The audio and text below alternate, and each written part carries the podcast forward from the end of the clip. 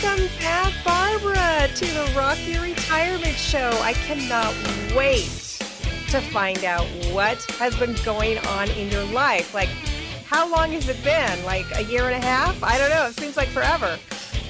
Well, I think we talked midway through our my journey, and I'm not sure how far back we go. I was thinking about today, and I was thinking that some of the listeners may not have been tracking and heard my story. Um, so I thought I would kind of start with where we were, where we are, and where we're headed because it's a lot. Um, but where we were is in the um, middle of 2020, in the middle of the pandemic. I was looking for learning more about retirement. I found Kathe's podcast, and that's when we met. So for nine months, we went on my retirement journey together. And I retired in the spring of 2021, still in the middle of the pandemic. And it was what we called the honeymoon period. We went on trips and golfed and just had a blast. And then, like a lot of those that retired during the pandemic and couldn't travel internationally or go anywhere, we bought a big, huge motorhome we had a rough start in December of 2021, but we really, really enjoyed going to Arizona where we met some wonderful new friends and just had some great experiences. And I have to kind of preface this a little bit is I had a prejudice against 55 year old and older communities. I'll just say that right out of the gate, honestly. In my mind, it was where old people go to die um, jokes like, oh, this is heaven's waiting room, and that there wasn't enough diversity, there weren't children. And oh my gosh, how wrong was I?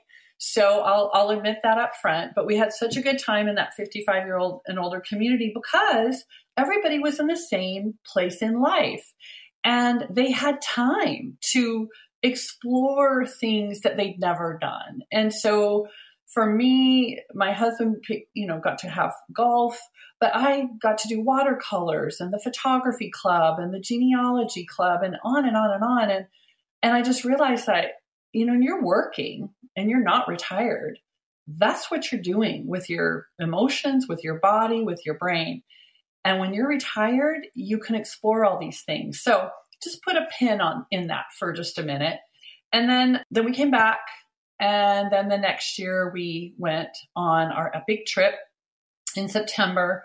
We have a mixed family situation with a grandmother that lives up above our apartment for 31 years.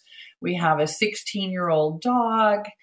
Our nephew stayed with them, and we went from state to state Idaho, Montana, North Dakota, South Dakota ended up in Colorado, New Mexico, and spent the winter in Arizona.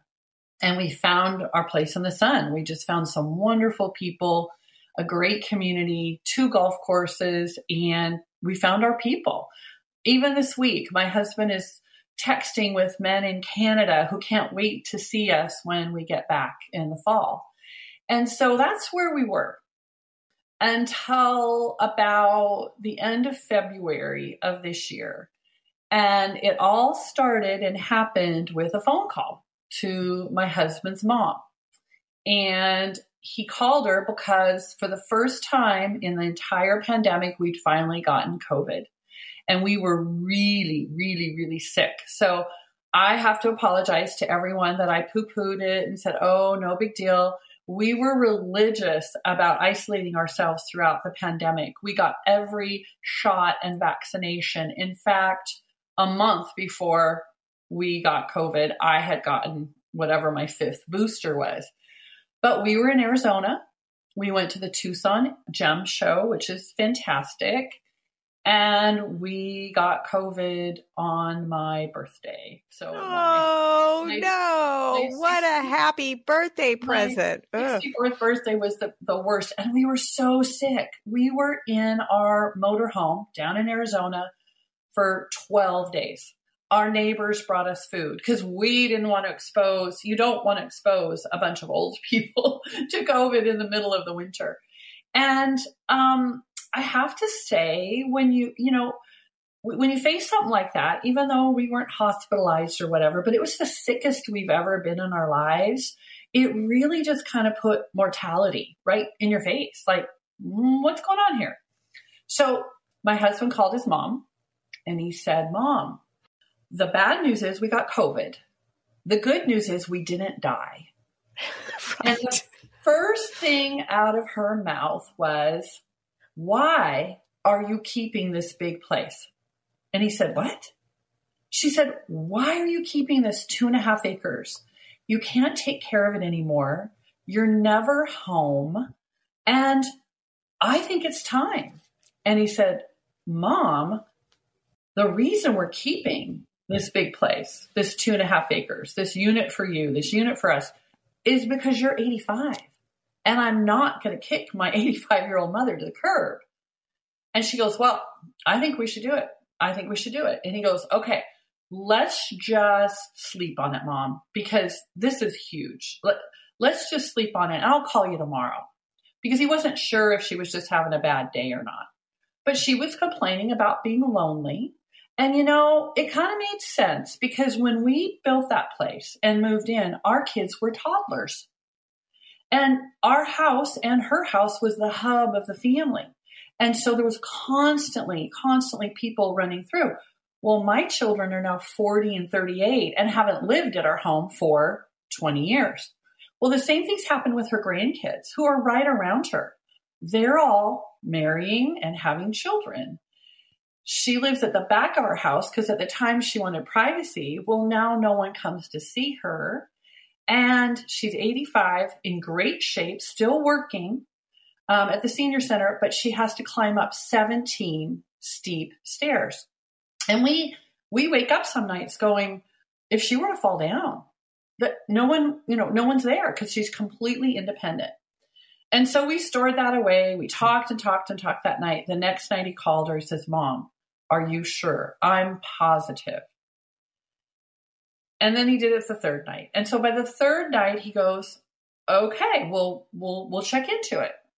So this is kind of mid to end March or in, in, mid to end February, and we're getting ready to come home at the end of March. And we started making phone calls.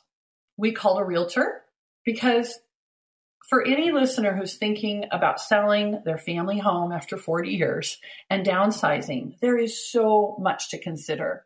And so the first thing we did is we tried to get a value of our home, how, you know, how much was the market value for it and our jaws dropped because this is Puget Sound in Snohomish County and we have a desirable place. And we said, Are you kidding me? So we checked in with her again, but we hired a realtor. One of my daughter's um, longtime friends from basketball has grown up to be a realtor. And so we called her and we said, uh, We think we want to list. Shaking. The decision was big. These are the people who went to the same high school, married for 40 years, stayed at the same job. We've never moved. We built our house and lived in it all this time. Triple car garage, double car storage, and a huge house. So we signed the papers to list with her and kind of set in motion all this stuff. We found a realtor because we knew we wanted to live near our son because our daughter lives five hours away, our son lives two or three hours away because the traffic is horrible up here. And so my husband is searching, searching on the internet for a new house and our new location. And it was really, really fun and exciting when you're in a motorhome and you've just been sick and you're thinking about possibilities until it gets real. When it gets real, it is, you're shaking are we sure we want to do this? Constantly checking with his mom. Well, she didn't let any moss grow under her feet before we knew it. And we said, no, don't do it. Wait till the house sells. Don't do anything. Nope. She bought a park model. Oh my gosh, she's out of there. park model. It was like, you know, the linebackers pushed the way the line and the quarterback was running through. But then the family. Oh, wait, wait, back up a little bit. What is a park model? Okay. So this is a good thing. I think some of the listeners listeners will know. So there's a regular stick built single family home. There is a regular RV that travels on the road, like we have a motorhome or whatever. And then there are park models, and they either look like kind of like an RV or they look like a little modular house. But they, stay put. They stay put and they're very typical of what's in Arizona, right? Oh, so she's going to Arizona. She's not staying in Seattle. Oh no, she's staying in in in Puget Sound, but she's buying a unit like what you would see in Arizona. Oh, okay, so she, to live on one of her kids or grandkids' property. And oh, so there's no land. She's going to park it somewhere. She's going to park the park model somewhere. Yes.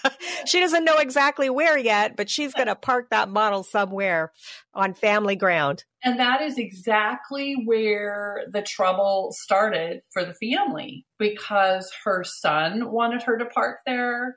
Her daughter wanted her to park there. There's a granddaughter across the street. I mean, when you're in a family kind of a compound, there's lots of choices. And we were in Arizona while all this debate was raging.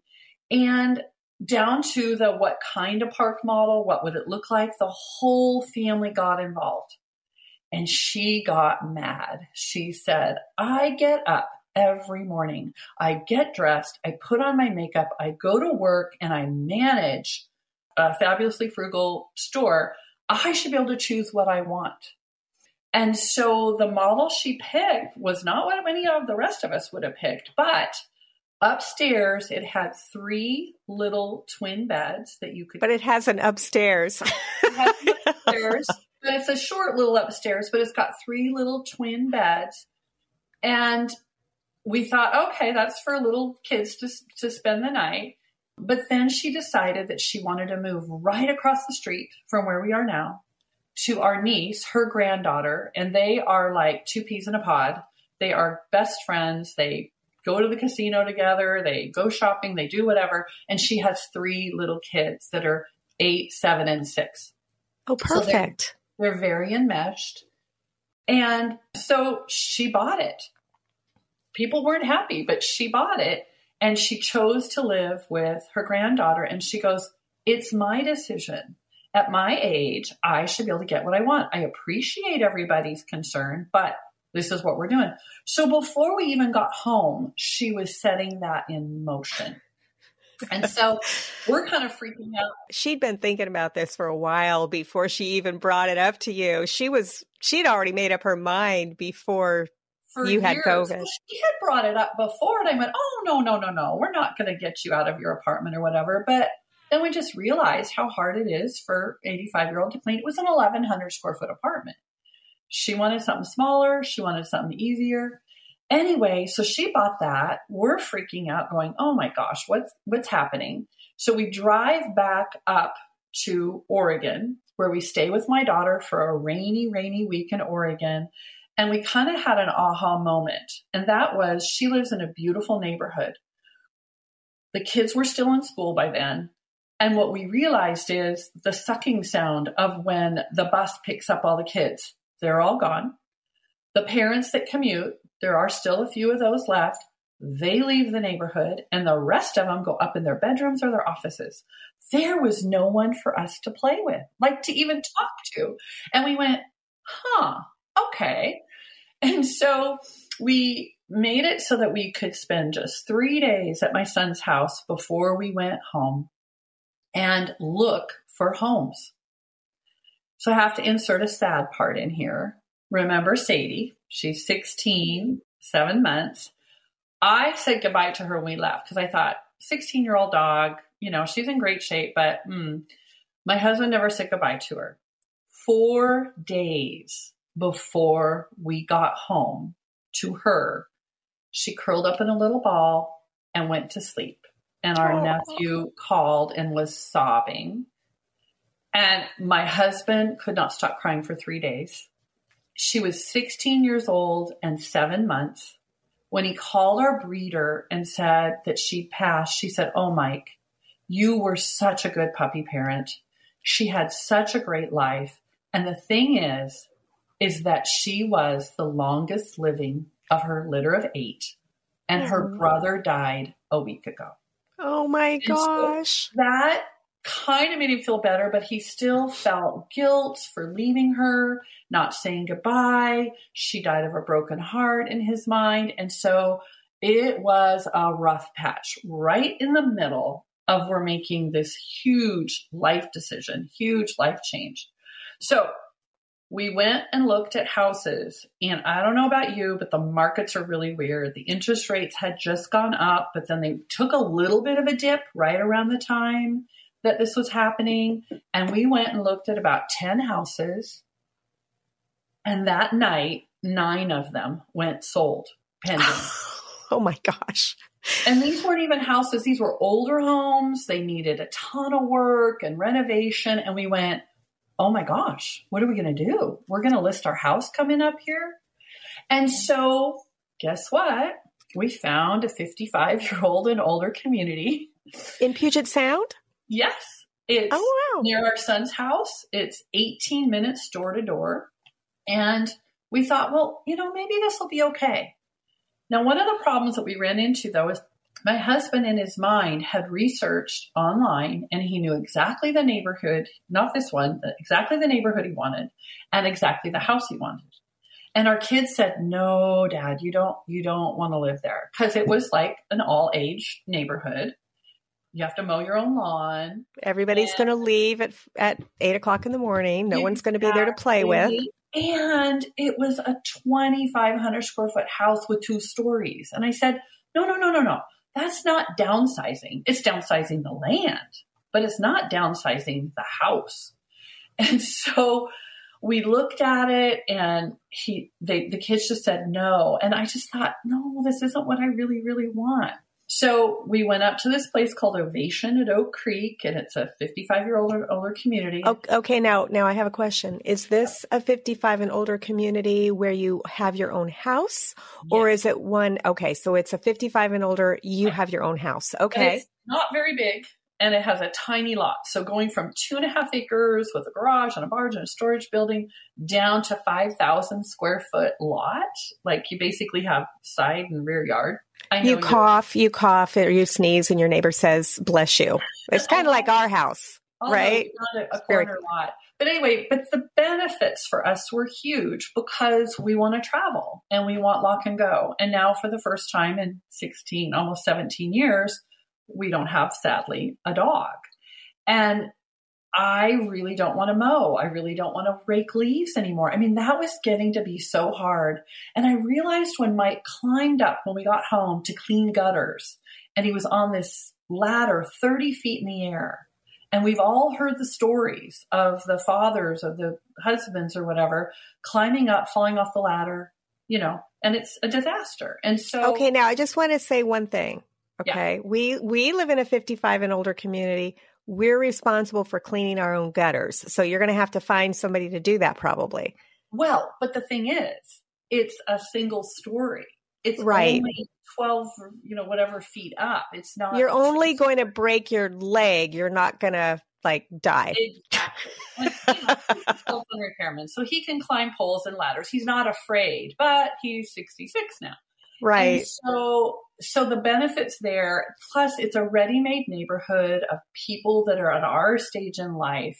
I mean, I went from being a no way, heck no to almost like I could advertise.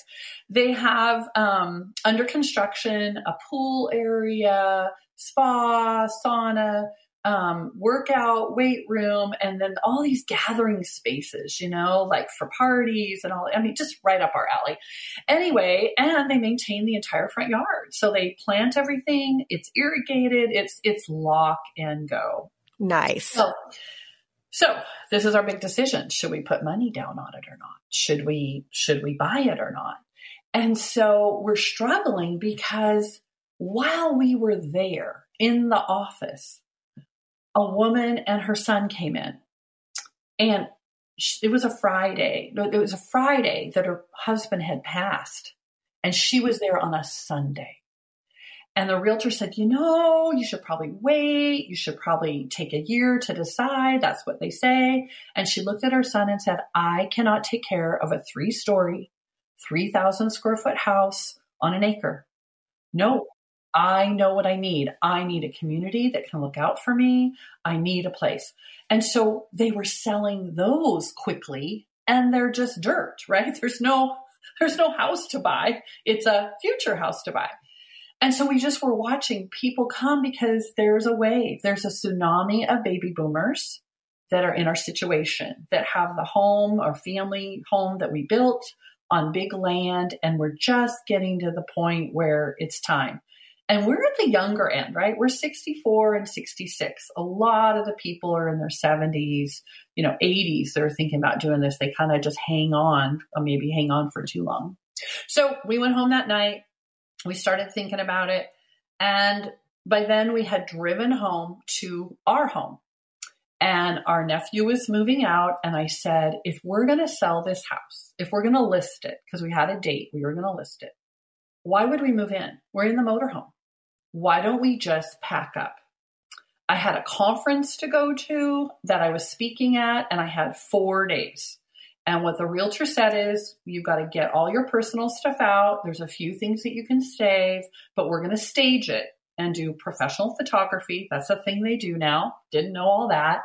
And she said, you don't have to clean the garage out. You don't have to do the shed. You just need to get everything out inside that I don't mark to stay. And I said, four days. I can do it. I love a good deadline. so we killed ourselves, but we stayed in the motorhome. We never moved back into our home.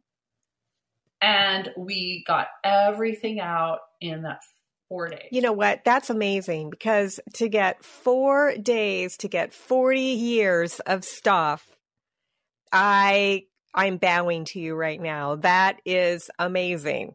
But you got to hear how I did it though. Oh, okay. Because, because um so here's some pro tips, right?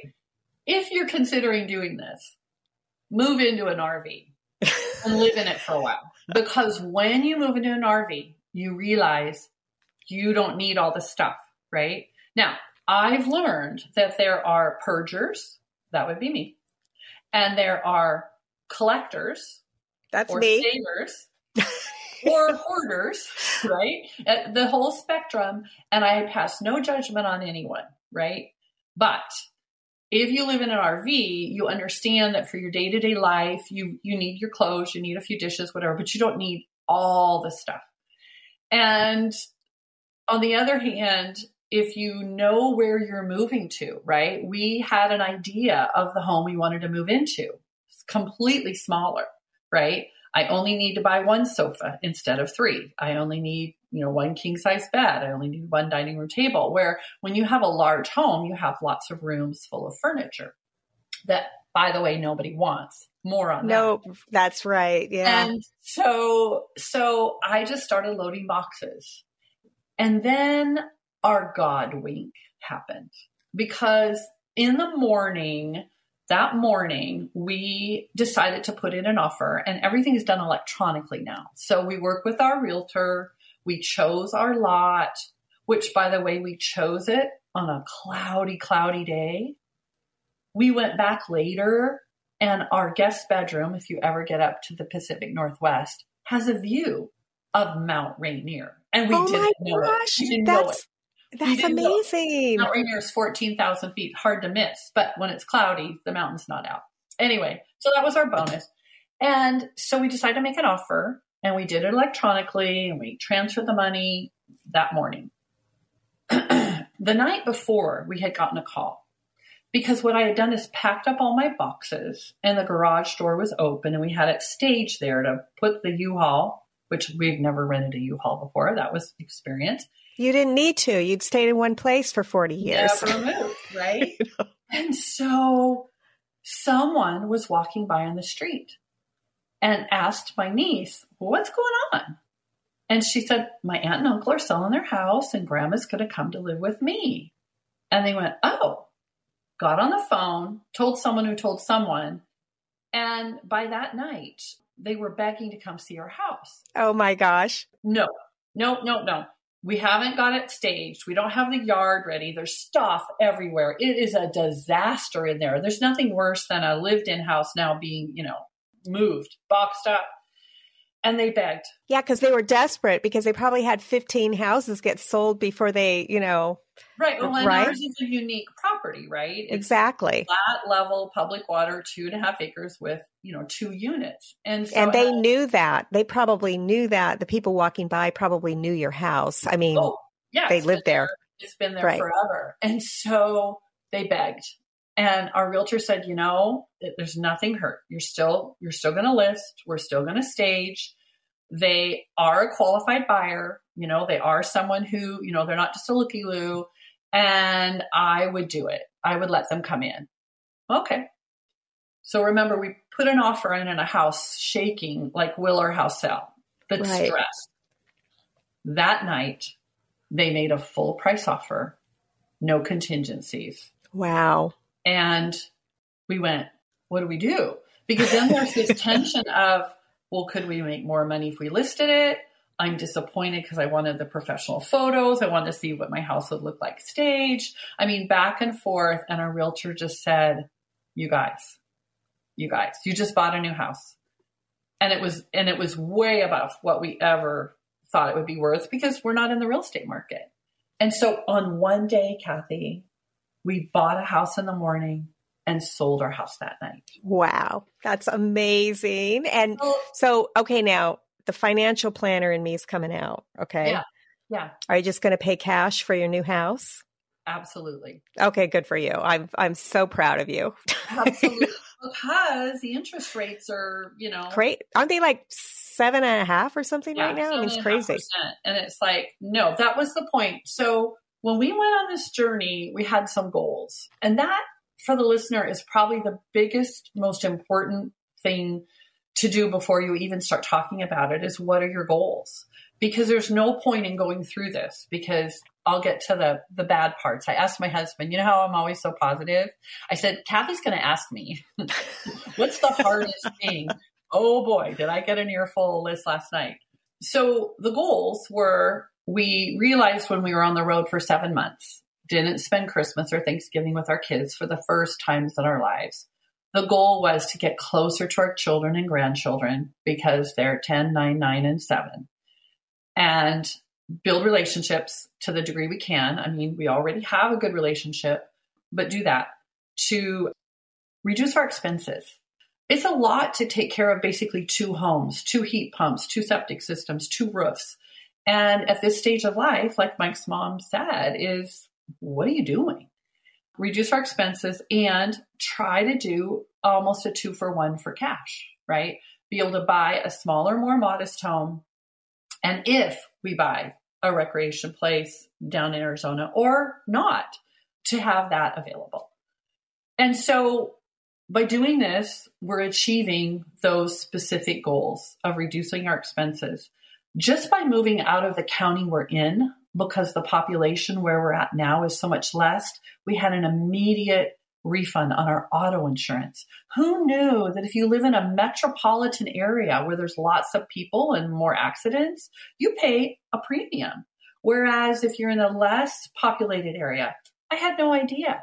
Same with homeowners insurance. Our homeowners insurance and taxes had gone through the roof by moving just two counties to the south we have half the taxes and not even a third of what the, the insurance is, which I kind of want to ask myself, how come I couldn't have known that? So if you're going to do what we're doing, we did it dumbly, right? We didn't know. Research where you're going to move to. If it's near your kids or grandkids, is it going to cost you more to insure and pay for your license tabs and for all that stuff, or is it going to be less? And so we had those goals and off we went. Well, I want to take us back to when I first met you because if you would have told me then that we would be doing what we're doing now, I would have laughed in your face. I would have said, This is our family home. My husband's lived there for 56 years. We're never leaving. But going on the road, meeting people, hearing their stories about their downsizing, their children, doing all that, it kind of opened up the possibility. But as I was cleaning out stuff, loading up all my crud, I found this list that we had made about a month after we met you. And it was a list of the places uh, that we would consider moving to and the reasons. I don't know if you remember, but when you and Les were in San Diego, you made this whole list of things that you wanted in order to choose where you chose to live in the Carolinas. Okay, so here's my list walkable community, access to a hospital, proximity to airport, community events, access to water or mountains, an opportunity for service, access to grandkids, clean air, four seasons, and fresh produce. That was what I wanted. But my husband actually made a list, and he never oh. does. So I wrote it for him, but he told me drier weather, affordable golf, restaurants, community, a variety of activities, a men's club, a group of friends, the least expensive to live, like taxes, and then clubs and activities again, golf. So his was clearly all around golf. I just thought it was amazing to find that. And I could have just tossed it, but I went, oh, I'm going to save that because that's just our list. But if you're a listener and you're either facing or thinking about downsizing, make your list way before you do it. Oh, and you got everything on your list, right? Yes. But yeah.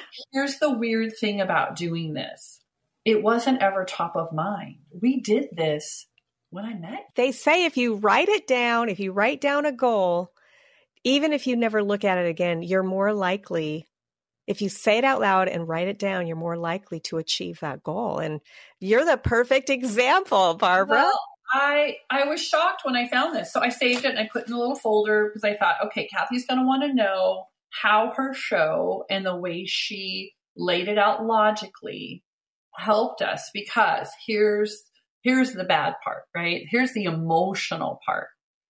This is so hard. I can't even tell you. I I, I had no idea. I've talked to people who downsized.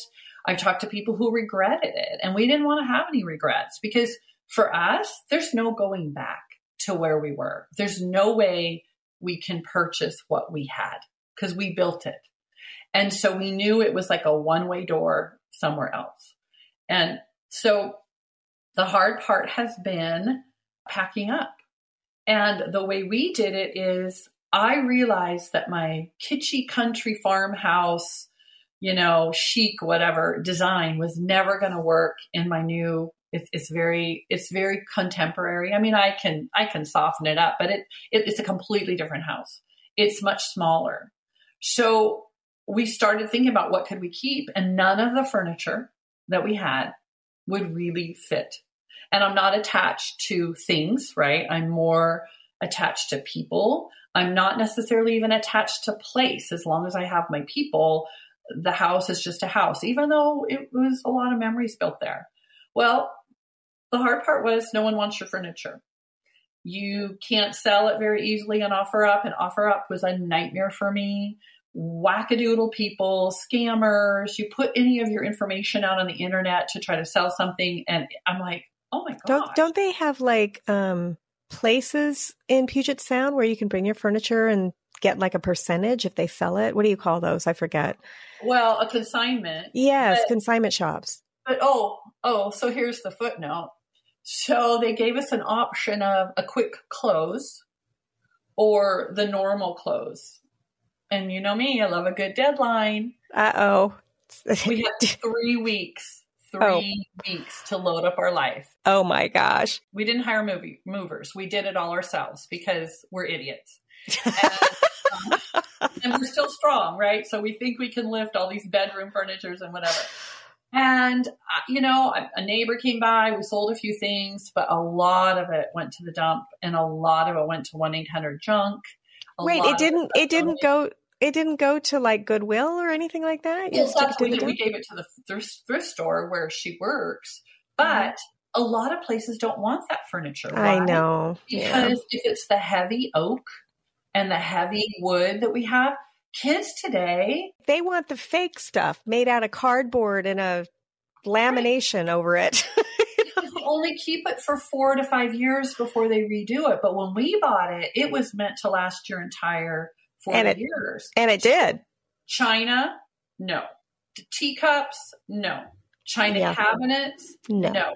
And and it's heartbreaking because you're sitting here thinking about what you paid for it and you bought it to last forever.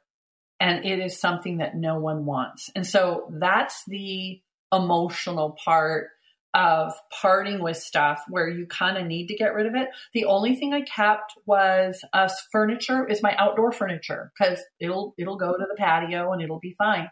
So it does save on moving costs. Save, we we got our entire life into one one uh, U-Haul, and wow. then a couple a couple truckloads. So I didn't have a problem purging. Mike did. He I bet did. because he he'd been there 56 years, right? Exactly, exactly. And he's just kind of different where I have this rule that if I buy a new shirt, I got to take out two right out of the closet because it's just like, why? If you're not going to wear it. Where he's of the mind, I could wear this someday again.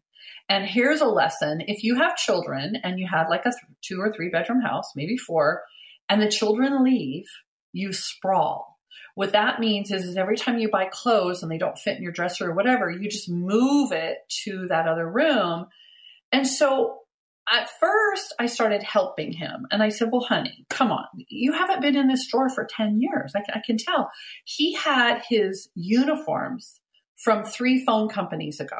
In other words, it started with one company, then they got new logoed shirts, then he had the pants. I go, when are you going to ever wear General Telephone, who hasn't been in business for 25 years, when we ever wear these shirts or pants? Well, well, you might wear them if you need to go to a costume party. I mean, come oh. on, Barbara. You know that you might no. need those someday. No. Finally, and he was he was emotional. 25 bags oh. of stuff went and got donated. And so that was all fine because the inside of the house we did in four days. Like we cleared the house, not anything left. But then was the garage and the shop, and we're on a deadline.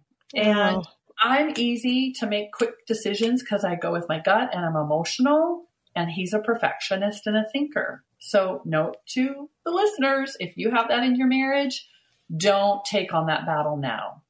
Box it up and move it.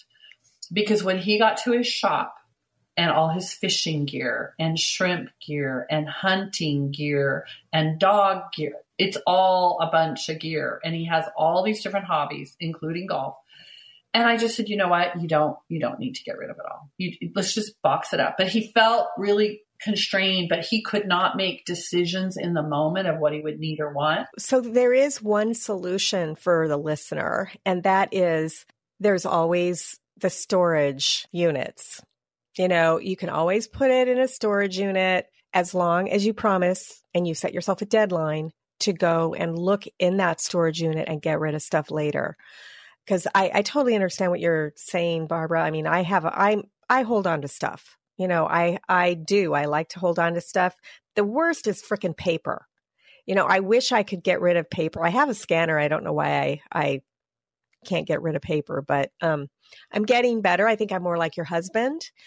My husband's probably more like you. He does keep stuff, but not like I do. He says I'm a hoarder. I'm not a hoarder. I just do like to keep stuff. You're a collector.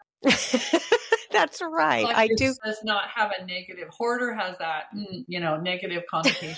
I've been in hoarder homes, and yeah, I, mine is not a hoarder home.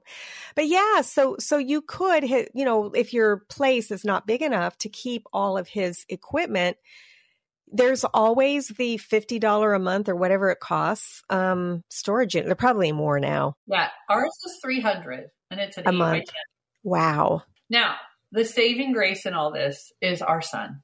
Our son and daughter-in-law and the kids because we're in our motorhome. We're houseless now and we're living on their property right now. Nice. And because our house won't be ready until November 29th. So this wow. is a big commitment for them, although we'll be moving it south, you know, for the winter. So we won't be here in the winter. But our son has a triple car garage and bless his heart for all the tools and all the stuff. He let my husband move it in there and it's probably going to be permanent because the little two car garage we have at our new place won't even hardly fit the car and, you know, well, his truck won't fit in it. He is building us us. He's building himself a shop, a 32 by 48 shop and making a whole space because my husband loves to do woodworking. He likes Wait, on your son's property? Yes. 18 minutes away. Yes. Oh, perfect. And so what's happened is all the tools now are getting used because my daughter-in-law has always wanted a chicken coop. I'll send you the photo of the designer chicken coop that my husband. Oh, I can't wait to see it. So adorable, and he has spent hours just you know it's it's a perfect perfect upscale chicken coop. The other day, he just built a deck around their little pool, and he's going to be doing the outdoor kitchen. And what I realized, my takeaway is his reluctance to leave was he loves to do projects. He loves to putter in between golf. And that's all gone now, right? Moving to the new location. But luckily, they're so generous and so kind to us to allow us to live here. And he's going to be putting up a shop, and Mike gets to. So he didn't need to get rid of it. We've talked around the campfire down in Arizona to a lot of men that are still grieving their lifetime acquisitions of tools and equipment and things that that they really love that if you move to a condo you know you, you can't keep it and it's not practical to keep something that you use on a daily basis or like when you're doing woodworking in a in a storage unit you know one of the amenities that we have where i live is a it's like a 10,000 square foot wood shop maybe right. bigger i don't know it's huge it's probably bigger than 10,000 because 10,000 is like two houses, two big houses, right? No, I think it's bigger than that. But yeah, and so we have that amenity and and that's like the biggest membership of any of the clubs that we have here and they have women in it too. It's not just men. They've got a whole section called wood chicks yeah. where it's women that that that do it. So I to- totally understand and we always had that as a backup that if Les wanted to uh, he didn't get rid of all of his stuff but if if he wanted to do that he could join the wood shop now they do have safety protocols so you have to take these certain classes that start at certain times before you can use the equipment, which of course we don't want a lot of people chopping off their fingers, right? Exactly. Exactly. but yeah, so, so I'm so glad that he got that. And you know what? Your son is benefiting because he gets he gets the benefit of all the upgrades his house is going to well, get. He calls us his roommates, and uh, the other day, the motorhome looked a little dusty. He goes, "Well, you know, the HOA thinks you need to get that cleaned up," and so Mike hired the neighbor kid to to detail it out or whatever. But oh my gosh, you know, it just all happened so fast. We went from being homeowners to being houseless to buying a new home, waiting it for it to be done in about three weeks. Wow! And it, and it was it was it was shocking my husband's mother got everything all set up. Her, all the sons, everybody came over to help. So she's all set up. We call her unless she's lying, she is happy as a mud clam. When I went over there, I saw little pictures from the from the great grandkids they had on the thing. I saw stuffed animals and blankies and everything. She's in the hub. My my niece is the party planner for the whole family, all the holidays, all the neighbors the, around the fire pit, and she's just been integrated into that. And I I am so happy for her, right? That's the best option. You don't want to feel bad or guilty about moving someone in. It was all on her terms. She chose what she wanted to do and she did it. I wonder if she was hanging out at her granddaughter's house a lot while while you were gone. I wonder if she was they're always really close together as far as shopping and doing stuff together. And and so yeah it it it maybe wasn't what her son and daughter wanted but she chose what she needed and what she wanted. And so that was kind of a takeaway for me that when you if you're a widow and you and you're getting to the point where you need to make a decision think about what you want not what your family thinks you need. And she stood firm. Like Nobody could argue with her. She said, "This is what I want," and everybody just kind of had to to back off because she's good for her. Still got all her wits about her. So anyway, I have seen my children and my grandchildren more in the last two months than I have in the last 10 years. And I think we might have talked about it before that when you're a working mom or a working grandparent, um, yes, you get you derive all the benefits of working and the social and whatever, but you do pay a price because there's only so many hours a day. And if you live a long ways away, you're not everyday grandma. And I always envied my kids, the in laws, because they had everyday grandmas. And for the first time, it's like, oh, we're making chocolate chip cookies. Nana, can we go paint something? Hey, will you rebound for me when we're shooting hoops? I've been to more baseball, soccer, flag football, and I just went to a three on three tournament yesterday. And it's just so fun. My husband said, we would have never been able to come to all this because you know, you're one car accident away on I 5 from not making it. And who wants to be in the car that many hours? I've been able to help my daughter who got promoted to a full time job. She's down in Oregon, but where we are now, it's a quick two hour drive. There's not any traffic. And so I'm almost down there about every week or every other week helping out with the grandkids. And that's been just, it's just been so, so fun. So that's where we are right now. We're living in a motorhome on my son's property, hanging out for the summer. We go to Spain, finally, that Solheim Cup thing that I've been talking about for three years. Wow. In September. And I decided, you know what? If we're going to Spain, we missed on Iceland because pandemic. And I've got my cousin in Ireland. So the beginning of September, we're doing Iceland, Ireland, and Spain. So we'll be gone pretty much for the whole month of September. We'll be back for football for the grandkids in October. And then November, we'll point our motorhome south. But then we got to fly back. To I was going to say, I was going to say, why don't you just leave after you close?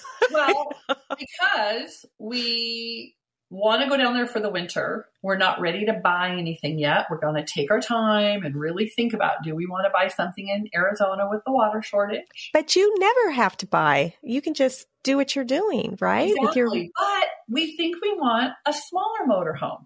So here's here's the story there. This motorhome's 41 feet. It is for what we're doing deluxe. It's got the washer, dryer, dishwasher. It's a hookup. But everywhere you camp, is a gravel pit.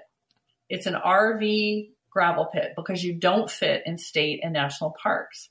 And so now that we're establishing this smaller home and we'll decide if we want to buy anything south, we really would like to sell or give away or do whatever we need to do with this motorhome and get something much smaller, maybe 25, 26 feet, and tool around the country. Because something we learned from others is the expense of the diesel now. We're over 550 a gallon here in Washington. There's something Don't do, do, you remember when diesel was cheaper than yeah, regular gas? I'm like, oh, so what it's so weird. They put a carbon tax on it here and so they're trying to deter you from doing it. So it was fine in the in the desert southwest to go, but we've talked to so many people that it's not practical to take a 41 foot motorhome on the roads in the East Coast, which we've never been to, but we believe them. They said there's narrow roads, bridges, toll roads. It's just a nightmare. So it's like, oh, okay. And then even to come to you, it would be thousands and thousands of dollars. Whereas, you know what? We could fly. We could drive a smaller one. So that's been our latest because you would never take this motorhome to Alaska. And Mike would like to go. So he wants to get something smaller, a little more, more mobile. And so where we're headed is to this amazing neighborhood. I'll send you the the photo of it and the link. It, you know, I don't know. I'm not a marketer for the company we're buying it from, but just so you can see it, I'll send you an image of the chicken coop. Feel free to post it in the show notes if you want or a link to it. And where we're headed is moving into our house in November, December. So we're going to spend Thanksgiving and Christmas with all our kids and grandkids getting as settled as we can. So this weekend, I'm going to go with a friend and start looking at furniture. Oh my gosh, that's amazing. And then start looking at landscaping ideas because we have a very tiny backyard, but you know, I want to I want it to look cute. By next spring, we'll be in our new neighborhood, which I got to tell you this. So there's so many God winks, right? So we're down here in Olympia and we decided we need to make some friends because you can't be joined at the hip with your kids and their grandkids. They have a life. And yes, Nana and Papa can come to the games, but we know no one here. So we drove around, looked at golf courses, and I got to this one. I said, I'm home. And my husband goes, What? I said, This is my golf course. He goes, How do you know that? I said, I'm sorry. I just know this is where I'm going to join. And he goes, Well, what if I join somewhere else? I said, You go for it, baby. it's 10 minutes from my kid's house and 10 minutes from my new house. And I just felt, oh, it was such a good decision. so I joined the women's club, don't know a soul. I golf with them. And who do I get paired with the very first day? But the president of the golf club, who happens to live in my new neighborhood. No, that is so perfect. And we clicked, like, you know, new best friends. And she has just opened the world to me. She's introduced me to people. She got me hooked up with the ladies of Ovation that golf six months before I lived there. So oh my I'm gosh, so perfect. Building, building community, building relationships, having a great time to the point where someone just invited us to go golf in the local senior Olympics golf. Like I'm not going to be in the Olympics, right? I'm not that. I love it. But that's you know you just make these connections. Well, Mike decided he would too because why not? And he's got three or four groups that are constantly texting him and calling him more golf than he can do because he's got home improvement projects here on the farm. And so we met all these people and they've invited us to dinner. They've shown us their favorite restaurant. They have a potluck up at our new development that we've been to. They have a food truck night. So we're not part of the community, and yet we are. And so they had this thing called patios on parade. So people design their patios and then they open up their yards and they come. Never heard of that. It's like a garden show, but for patios. Yes, but it was so fun because we met so many people. We ended up on someone's patio till nine o'clock that night, which is pretty late for old people. And I'm getting invited to another patio party. So the God wink was that he knew I needed to find people and he made it very efficient like the first time. The second time I golfed, I started talking to this lady and she, I said, Where do you live? Where do you live? She goes, What do you do in the winter? I said, We go to Mesa. She goes, Well, we go to Mesa. And I said, Well, where do you go? And I said, Viewpoint. She goes, I live there. I'm no. Yes, she's on the third hole. And I went, Wait a minute how did I not see you? And she goes, well, how did I not see you? I said, well, there's 200 ladies in the women's club.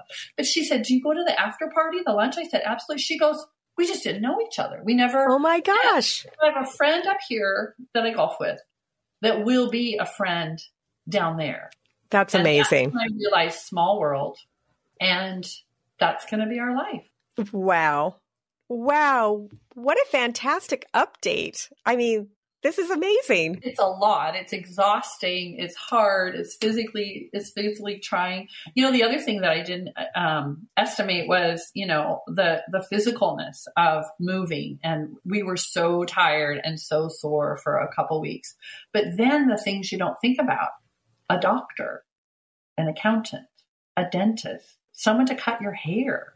I mean, it it's a bit overwhelming, and to the point where I had checklists for what I needed to move, checklists for what we needed to store, and checklists for all the businessy things. Like if you've never changed your address, it's like, oh, it's a process.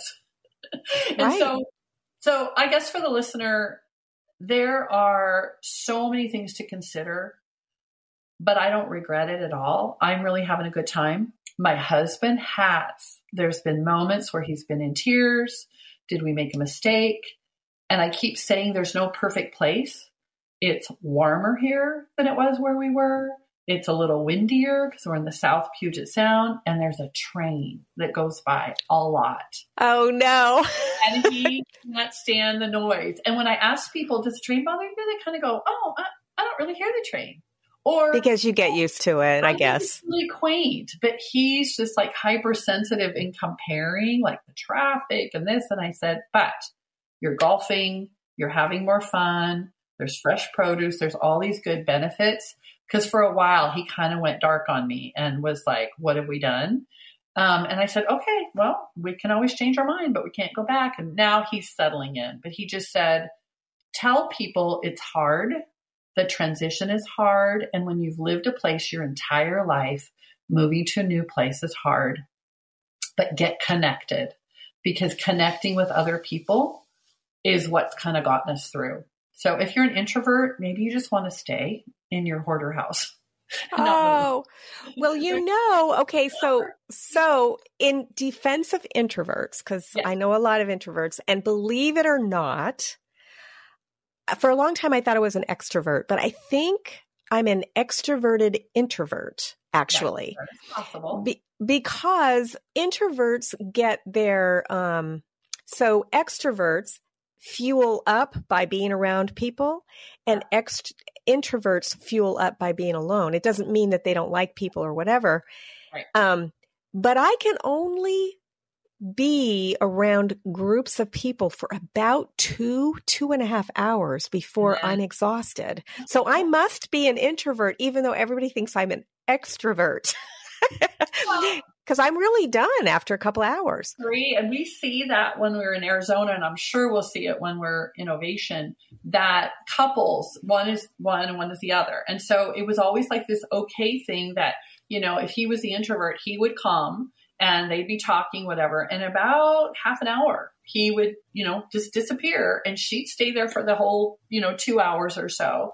And that's the benefit though, is that you can shut your door. No one's going to pound on your door and, you know, invade you when you're in, in Arizona in the winter. And then the same with the other. If you don't want to participate with a lot of the activities or you just want to go home and draw energy. But I agree. No, there's no good or bad. That's no it's just different. different. But, but I do say that moving like we did is really putting yourself out there and you're just everything is new. Every, you know, when you've gone to the same place, the same school, the same church, the same doctor, um, this is really big. But I think it's going to be okay. I think it's going to be okay.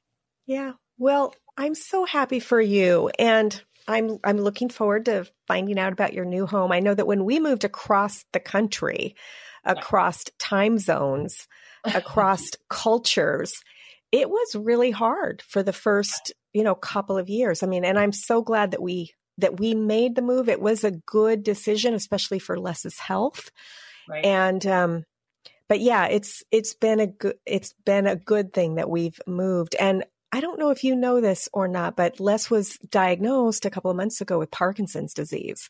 Oh, and no. so yeah, and so we've been dealing with that, but it's been such a blessing to have his family around and the friends that we've made. I mean, so many uh, friends have come up to me and said, Oh, yeah, I had that situation. If you ever need help, I'm right here. You can always call me. So being in a community is one of, the, I think, one of the best things that you can do in your older years. I'm not even that old. You know, I, I'm going to be 58 this year and it's been a blessing for me as well. But, but like you, we can never go back to our old home. I mean, I looked up our, our, our house in San Diego and it's like $1.6 million. We didn't get that for it, but I'm like, wow, we really could never go back to our old home. We might be able to go back into a condo, maybe, Mhm. maybe not. You know? right. But it's hard knowing that it's permanent. You can never go back. And that's the finality of it is probably what's hard for your husband. It's a final decision and it's done, right? Right? They're they've moved in, right? yeah, they're it's closed. They've moved in, and we're just sitting here waiting to have the house done. We, you know, go every week just to look and cut the foundation. They cut the floor in, and I think the trusses are going to go on to today or this week. And Are you taking pictures so you can do Oh, like yes. a quick you can do a video, you can do a video with it being put up, you know? Yeah, he does it in the same spot every time. Yes. Perfect. Put it in some some order, but I can't wait to see it. Like, uh, what do you call it when you speed it up? Yeah, He's- the, yeah, he's uh, going to do that. It'll be fun to watch. So anyway, so yeah, that's my news, Kathe, with a few bits of learning things along the way. And I guess, I guess for me, I'm so glad I met you, and I'm so glad that we had all these talks before we made this decision. We probably made it earlier than we actually physically needed to, but not too early for his mom. And so that, and for the kids, you know, I think timing's everything. And I, I, I was thinking about when you said the 1.6 million. Imagine if you'd stayed, what your expenses were for taxes and insurance and all that stuff, and what your financial situation would or wouldn't be, and what your spend, you know, what you could spend your life energy on. As every day gets closer to the point where we're not here, you realize it's like, how do you want to spend these years? What do you want to be doing? And who do you want to do it with? And do you really want to be paying that much more when you could, I think you call it arbitrage, where you could re- re- reduce your expenses to give yourself a better time of living? And I don't know. I just, I didn't expect to be doing this, but we did it. I have no regrets right now. And I am having such a blast with my kids and my grandkids and new friends, new friends, tons and tons of new friends that I just didn't expect would bless my life so much. Well, congratulations and thank you so much for coming on again and giving us your update. I hope that you will do this again. It's always interesting knowing how your retirement life is going. And for the listeners, we'll see you next time on the Rock Your Retirement Show. Bye.